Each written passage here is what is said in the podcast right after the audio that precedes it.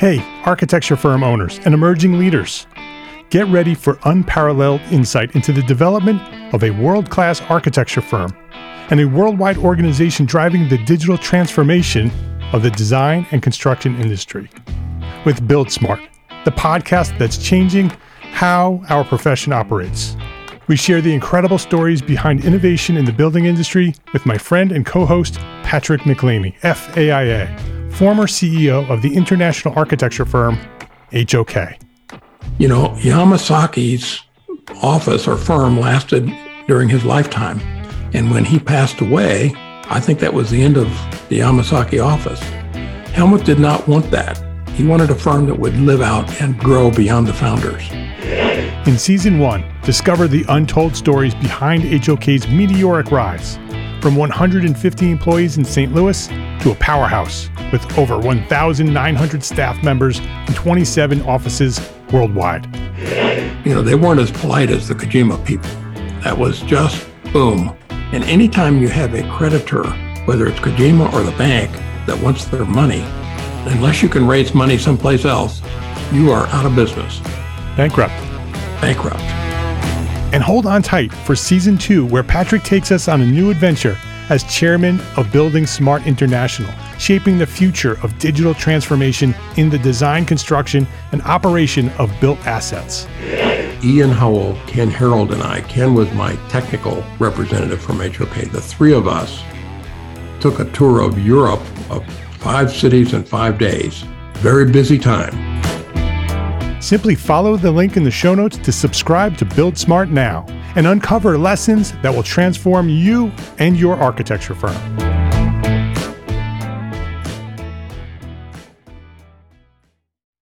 My name is Mark R. LePage, and you are listening to EntreArchitect Podcast, where each week I speak with inspiring, passionate people who share their knowledge and expertise, all to help you build a better business.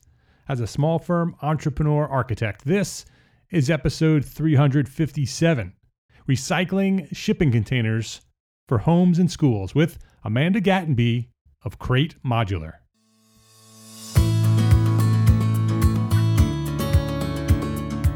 This episode of EntreArchitect Podcast is supported by our platform sponsors. ARCAT, the online resource delivering quality building material information, CAD details, BIM, specifications, and so much more, all for free. FreshBooks, the cloud based accounting software that makes running your small firm easy, fast, and secure. Spend less time on accounting and more time doing the work you love. And Gusto, the easy online payroll and benefits service built for modern small businesses like ours. In other words, a people platform.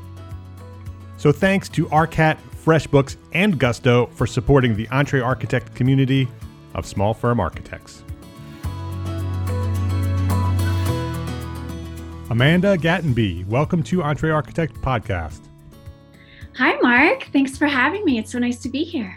It's great to have you here. You were with us at ARCAST, uh, our our combination two hour long marathon podcast that we did with with Inside the Firm and Archispeak and Spaces podcast. Um, it was that was such an interesting conversation from beginning to end.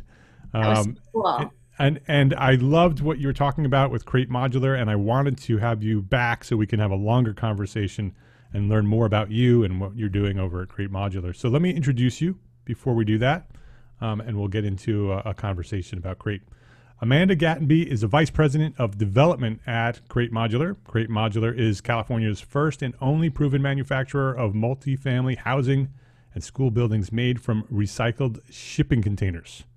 Their project Potter's Lane was the first multifamily affordable housing building in the United States made out of shipping containers and was designed specifically to house homeless veterans. And before you think, oh, shipping containers, really? How do you create architecture using shipping containers? Because I know some of you are thinking that. Go check out their website at cratemodular.com and then come back and we'll have this conversation because they are doing some beautiful architecture using uh, shipping containers. So before you judge, go listen, go check it out, go look at the at the uh, at the website. They're some doing some beautiful work. Amanda's worked in the development and construction of primarily affordable housing for more than 15 years. Uh, she's overseen the new construction and rehabilitation of more than 1,200 multifamily units and more than 100,000 square feet of commercial space in California and Arizona. In her current role, she focuses on client development, pipeline management, and the orchestration of complex construction needs and demands, all of which leads to incredible projects. Amanda, I'm sure that I want I want to know I want to learn more about this. I want you to to dive deep into your origin story. Let's hear sort of where you discovered your passion for what you do today, and let us know uh, what that story is to where we are today with Crate Modular. Thanks, Mark. What a lovely introduction. Thank you so much. Well, my origin story is I kind of fell into construction. Um, I landed in LA. I was actually managing a punk band, and the band broke Very up. cool. And I needed That's a, not so cool. I needed a real job.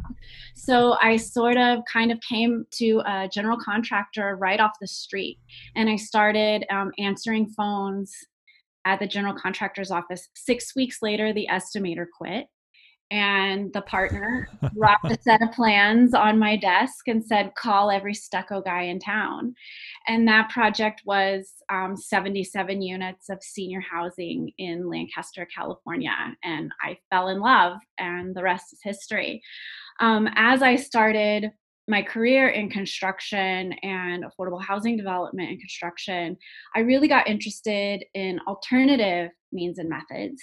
Um, I'm sort of a hippie. Um, so the, my very first alternative construction project was I lived on a commune in northern Arizona, and we built our own adobe bricks and cool. the barn. So um, I've always had an eye. The, the first modular component, I might. yes, exactly. So I've always had an eye to, um, you know, straw bale and container and kind of alternate means and methods of construction. So um, I ended up um, being acquired by the client who's I built that senior housing project for, and I worked directly for him as an owner's rep for many years. And he's one of these um, crazy genius mentors that taught me a lot about development and construction all the way through. And then in 2016, around this time in July, um, I was lured away from him and started with a small container startup um, on the banks of the LA River in a 10,000 square foot building. And that's where we built Potter's Lane out of, the first affordable project in the nation utilizing shipping containers. So about four years ago, it started. Yes. And how did, how did how did it start? Where who was the inspiration? Where you know why why why did you start it and how did it start? Um, the original predecessor company um, was started by a small group of people that had a vision of doing sustainable construction. They were mostly focused on education and replacing the modulars in the old in California, especially in Southern California and LAUSD. There's a lot of old 1950s kind of modular buildings that many classrooms are held in. And so this was a sustainable and extremely durable and strong. Um, containers are very strong. They're made of these Corten steel and they have these eight foot basically moment frames in them. Um, as a replacement for modulars. And then when I came along, I was like, housing, housing, housing. So it's definitely housing is a big passion of mine.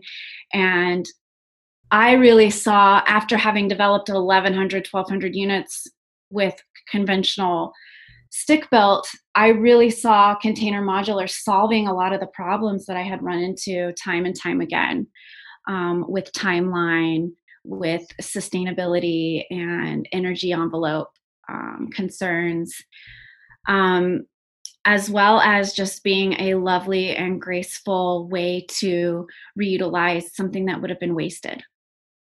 So so the modular units you're using are are uh, const- are storage containers, right?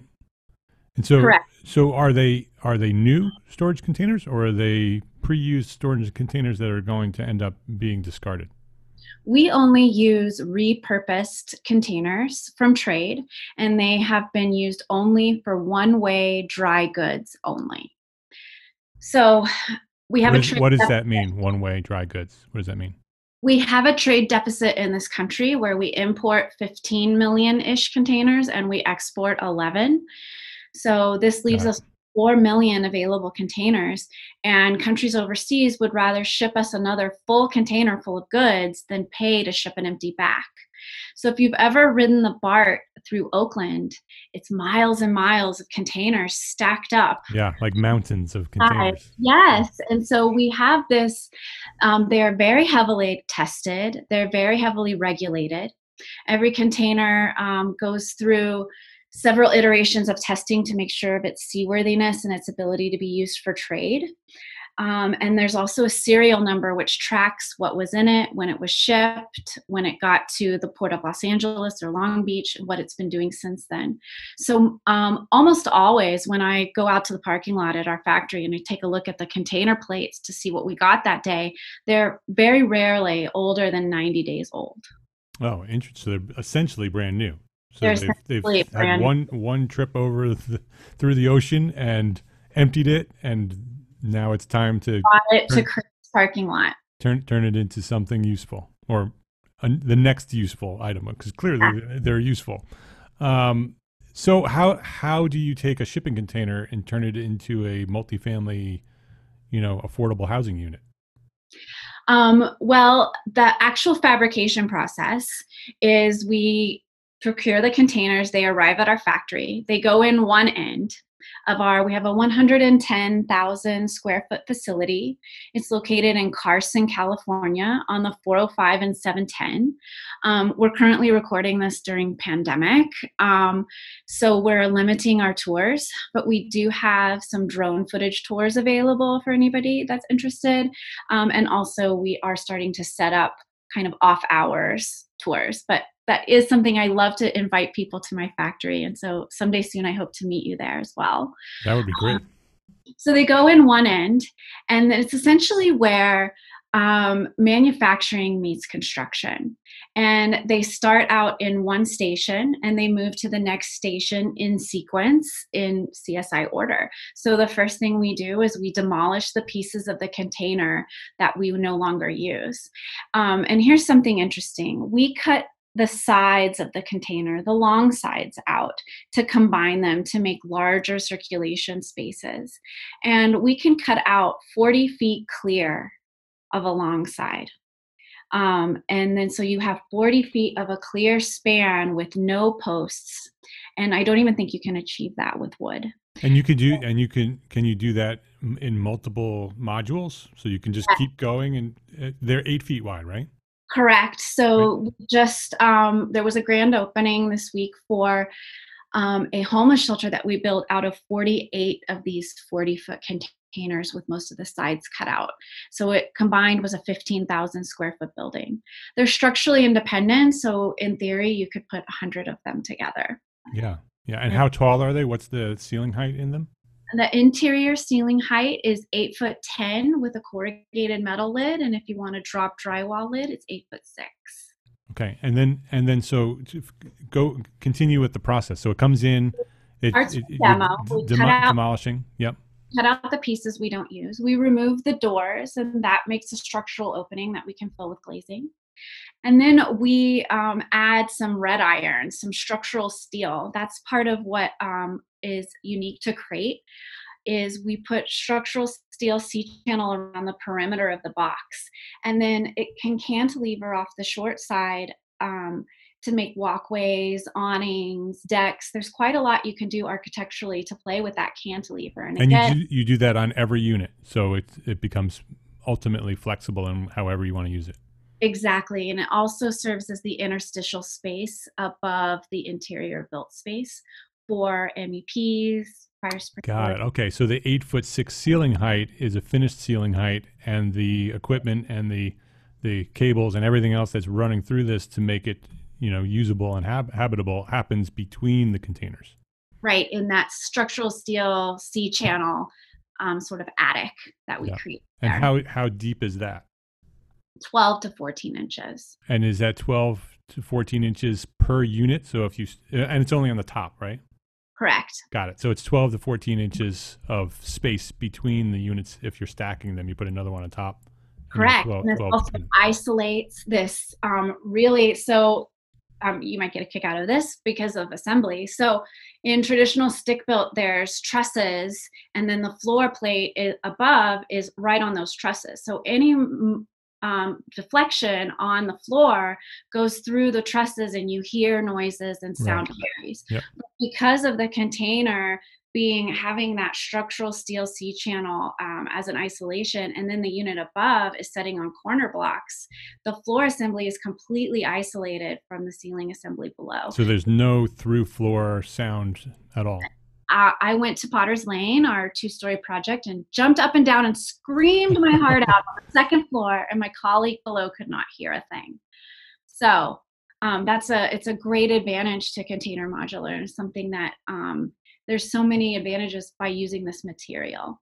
So we do, um, we put the C channel on the top Yep. and then it goes down the assembly line and it literally gets station by station um, goes through the sequence of construction and so we have interior framing we have the insulation we have meps have their own station and then we have the drywall station the cabinet station etc. And then when it comes out the end, it's a fully finished module and it has been receiving state inspections all the way through the factory.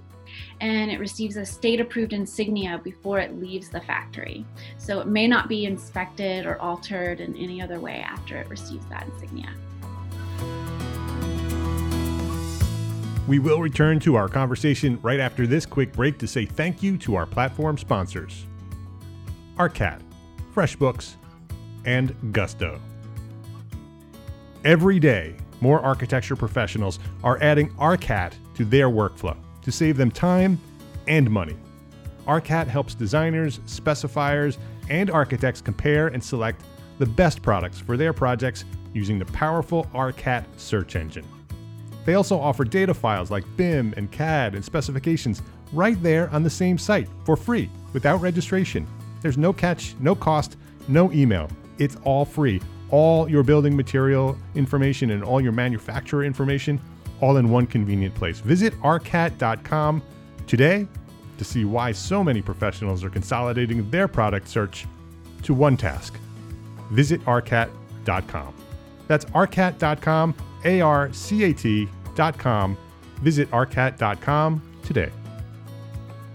There's lots to love about being an entrepreneur architect, but trying to figure out your financials on your own is not one of those things. Luckily, there's FreshBooks, the all in one accounting solution that's built for business owners like us. FreshBooks takes all of the not so fun parts of running a business, from building and tracking invoices to organizing expenses to managing online payments, all of that, and it automates them and simplifies them, saving you up to 11 hours a week in the process 11 hours.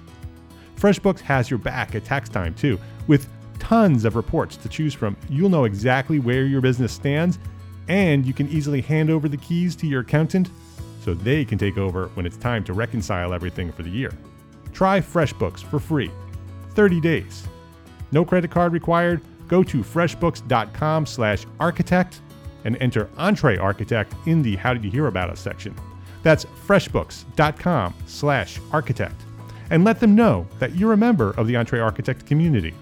freshbooks.com slash architect. Look, 2020 has proven to be the year of many things. But if you own your own architecture business, this could be the year that you switch to better payroll. Gusto wasn't just built for small businesses, it was built for the people behind them, like you and me. Their online payroll is so easy to use. Gusto can automatically calculate paychecks and file all your payroll taxes automatically, which means you have more time to run your business. Plus, Gusto does way more than payroll.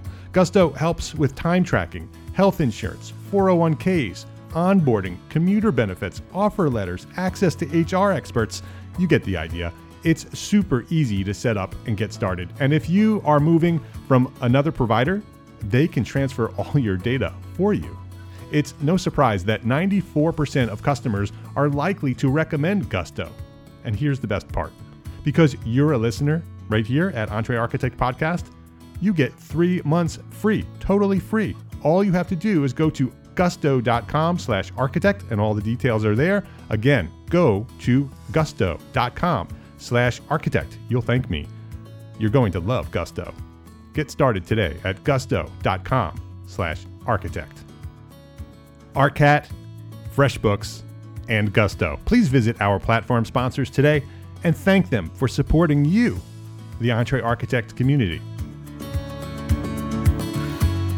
So as the module module module is going through the factory, it is one piece of a larger complex of units, right? That that make up a building. You you don't typically in what you're doing, you don't typically use one unit for the buildings you're creating. You're creating large buildings, multi-unit buildings.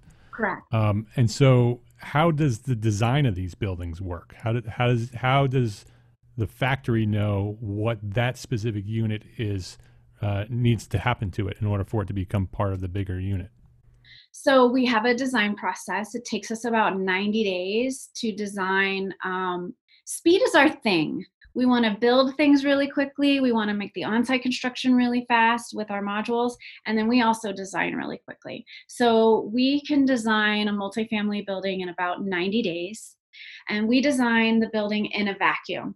This is where we really need other architects out in the world to help us place this on the lot, determine our massing, help us figure out the design aesthetic. We are simply a, a project shop, a design build shop, and you guys are the designers. So we take the design architect's input, we fabricate our modular set of plans, which is really in a vacuum, that gets into the state level, and we get a state approval on that that means um, we're able to fabricate that building in our factory for the next three years. Okay, and and does it go through the same process as any other building, or is there some special process that it goes through? Um, the factory housing program does do um, all of the California CBC as well as Title 24 analysis, ADA analysis, emergency um, fire life safety analysis. So we're subject to every building code. Um, so you're just submitting it just like any other building. They're evaluating it just like any other building. You're meeting the same requirements and, and rules that any other uh, stick built building would correct. Require. And once we receive our stamp on our plans, we're able to fabricate. So then there's usually a parallel process with the local jurisdiction where the your submittal would be an abbreviated submittal with the civil and landscape package and then a site plan that shows basically putting our kit building on your site determining your setbacks your parking your ada path of travel how it's going to look um, from planning and zoning and then it just refers to see state approved plans attached as an exhibit and so our plans are not subject to another local plan check or charged plan check fees. And then our work is not inspected by local inspectors. All of that happens at the state level. That's what I was going to ask. So once it leaves the factory and it has that insignia on it, then you're done. You go and assemble it and it's and it's finished. There's no final inspection. Um, so we are a supplier of the modules. So we make you we give you the lego set and the lego set has been signed off on. Then we give it to an installer Got and the okay. installer puts it together and they are subject anything that happens on the site is subject to local inspections. And so the assembly still well, needs to go through the inspection process like any other building.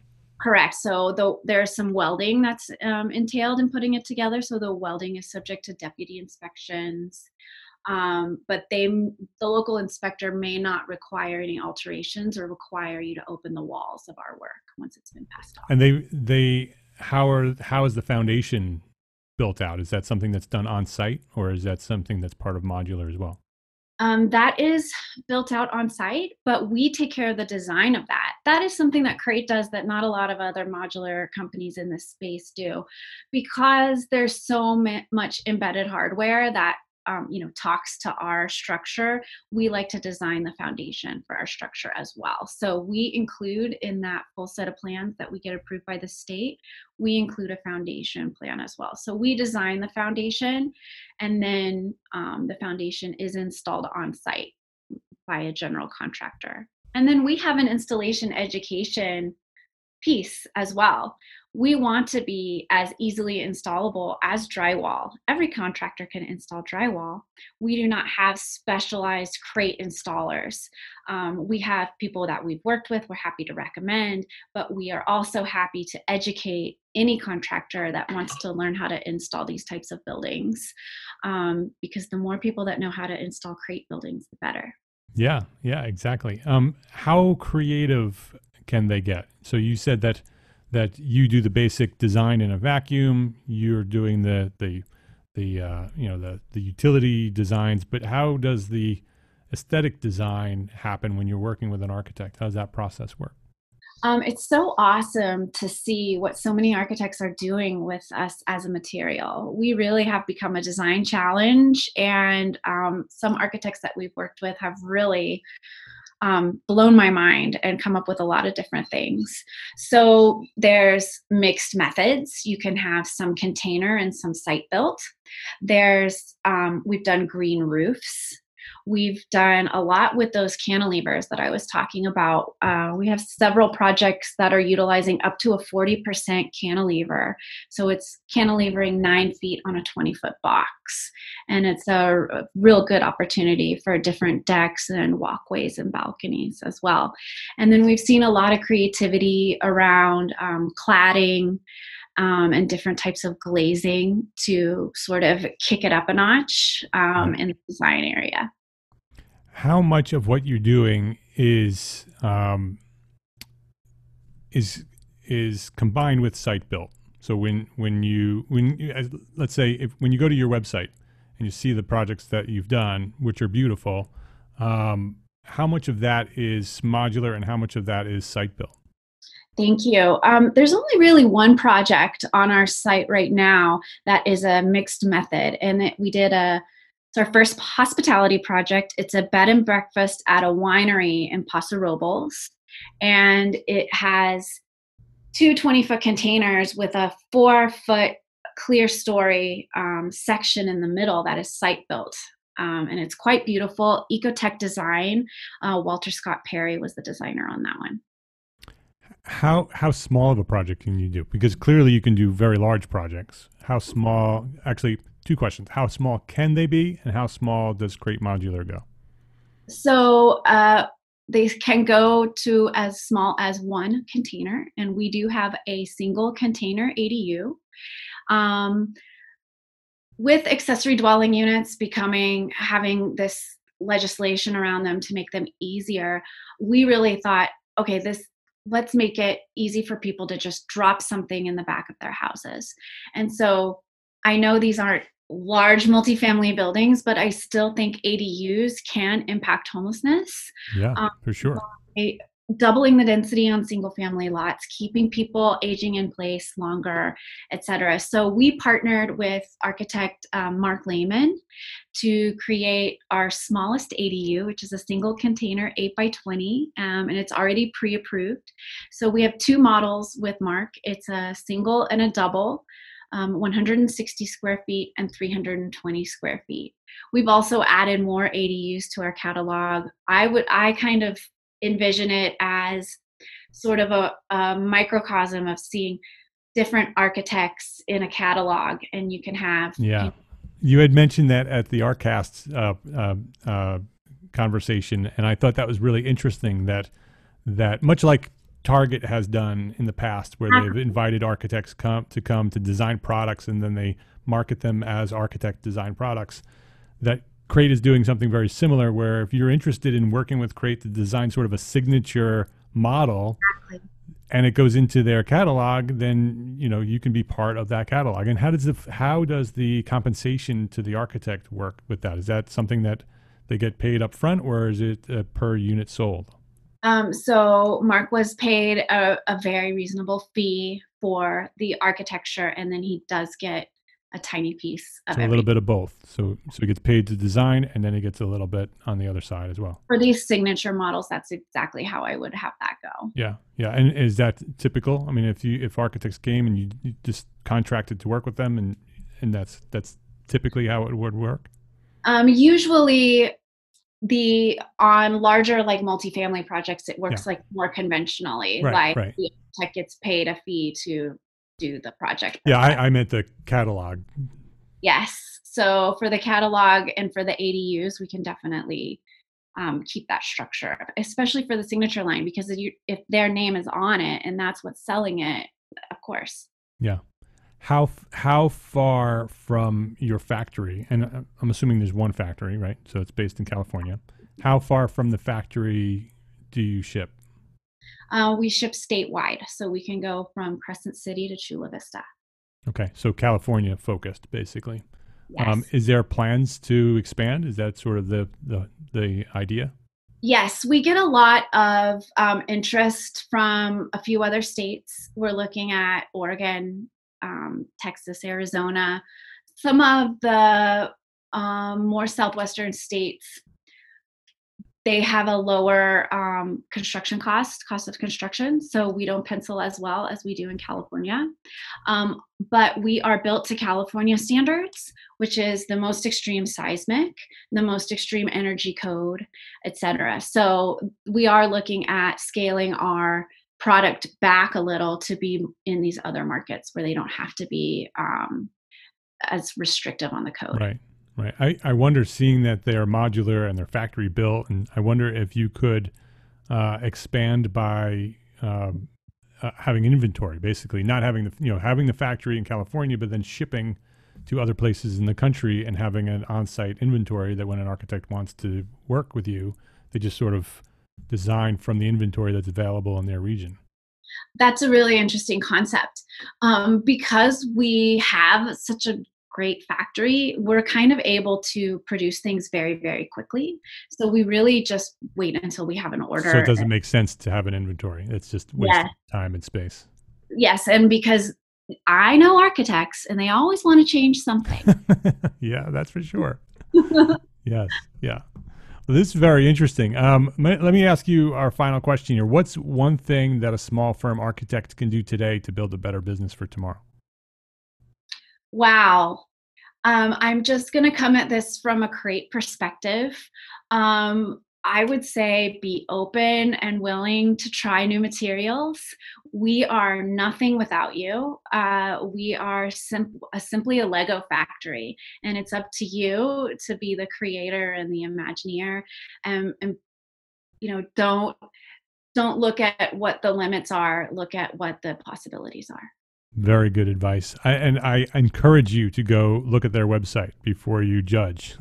CrateModular.com because it, it's amazing what you can do with um, a, a, a, shipping container and what you can make it look like. Um, because when you first think, you know, shipping container, I, you know, we've all seen it, right? We've seen we've seen the mistakes with shipping containers uh, in architecture. What they're doing at Crate Modular is very impressive and um, I encourage you to go look at it at cratemodular.com. Amanda Gattenby is her name. Uh, go visit the website at cratemodular.com. They're also on Instagram if you want to see, follow them on Instagram, Crate Modular at Crate Modular. Uh, Amanda, this has been very interesting. I, you know, I don't, I didn't know very much about how the how um, uh, container construction was built uh, and the possibilities of what Crate um, uh, Modular can be. And so I appreciate you coming here and sharing a little bit about what you do and how you do it, uh, and for sharing your knowledge here at, at EntreArchitect Podcast. Thank you so much, Mark. It was a pleasure.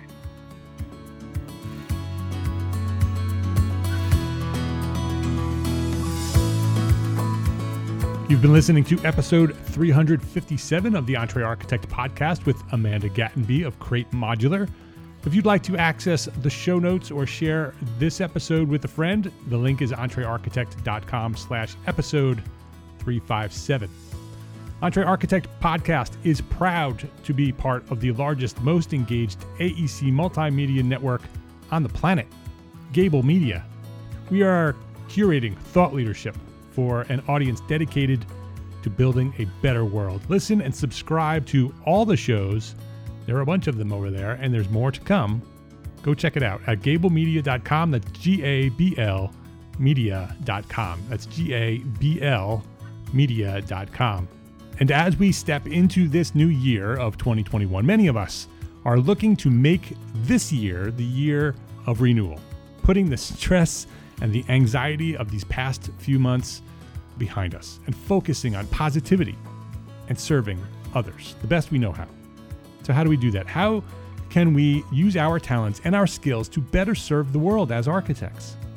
How do we grow our firms and fill our project lists with meaningful work? How do we attract the clients who need us the most? How do we do that?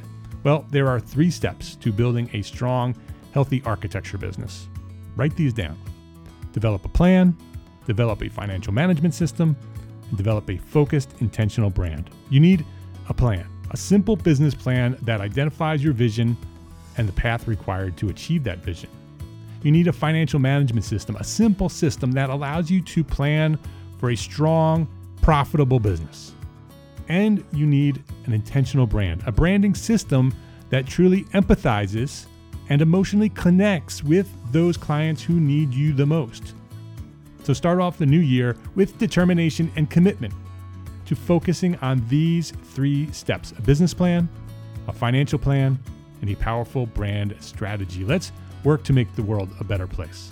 If you need some guidance, we can help you here at EntreArchitect. The Build Your Brand course is available right now. It's a premium on demand training program to help you develop a comprehensive branding system for your architecture firm. It's everything you need to build an irresistible brand that will attract your best clients, your ideal clients. So let's start off 2021 with confidence and let's bring our skills and our talents to the people who need and value us the most. Let's build your brand. Jeff and I can show you how at the Build Your Brand course. Visit entrearchitect.com slash brand course right now to learn more. And you only have a few days before registration closes on Monday, January 11th at midnight.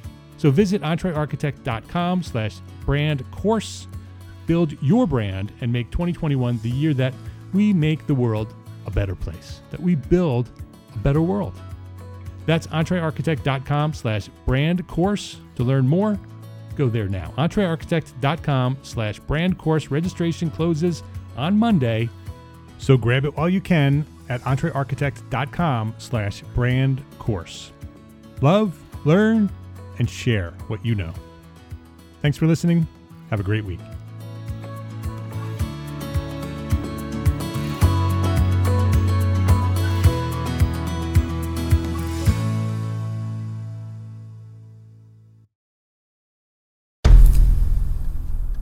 I've mentioned it to my family, but in terms of telling people like, oh yeah, we're doing this. I'm looking for projects. You got anything? Yeah. I'm, I'm, not there yet because it scares the out of me.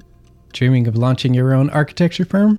Well, buckle up for a wild ride with Emerging, the podcast that shares what it's really like to start an architecture firm where do we begin? We don't even know what type of business to formalize as. Is it an LLC? Is it an LLP? Like, how are taxes? I mean, the list is astronomical. Season one featured founders Jeffrey, Lexi, and Chris, owners of Level Studio Architecture, are your fearless guides on this unfiltered journey from napkin sketches to a thriving studio. One evening, stumbled into one last dive, we sat at the bar and pondered our postgraduate futures. Amidst the conversation, a napkin became the canvas for our aspirations, sketching plans and milestones, sealing our heartfelt commitment and shared dreams.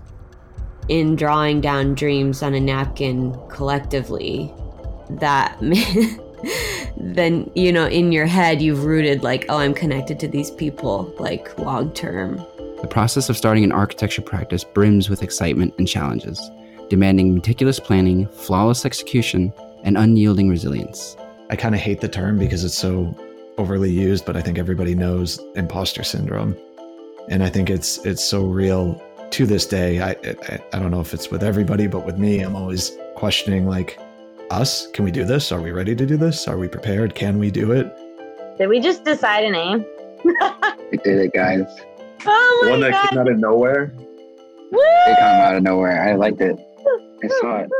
Ready to turn your aspirations into reality? Follow the link in the show notes to subscribe to Emerging and chart your own path to architectural success.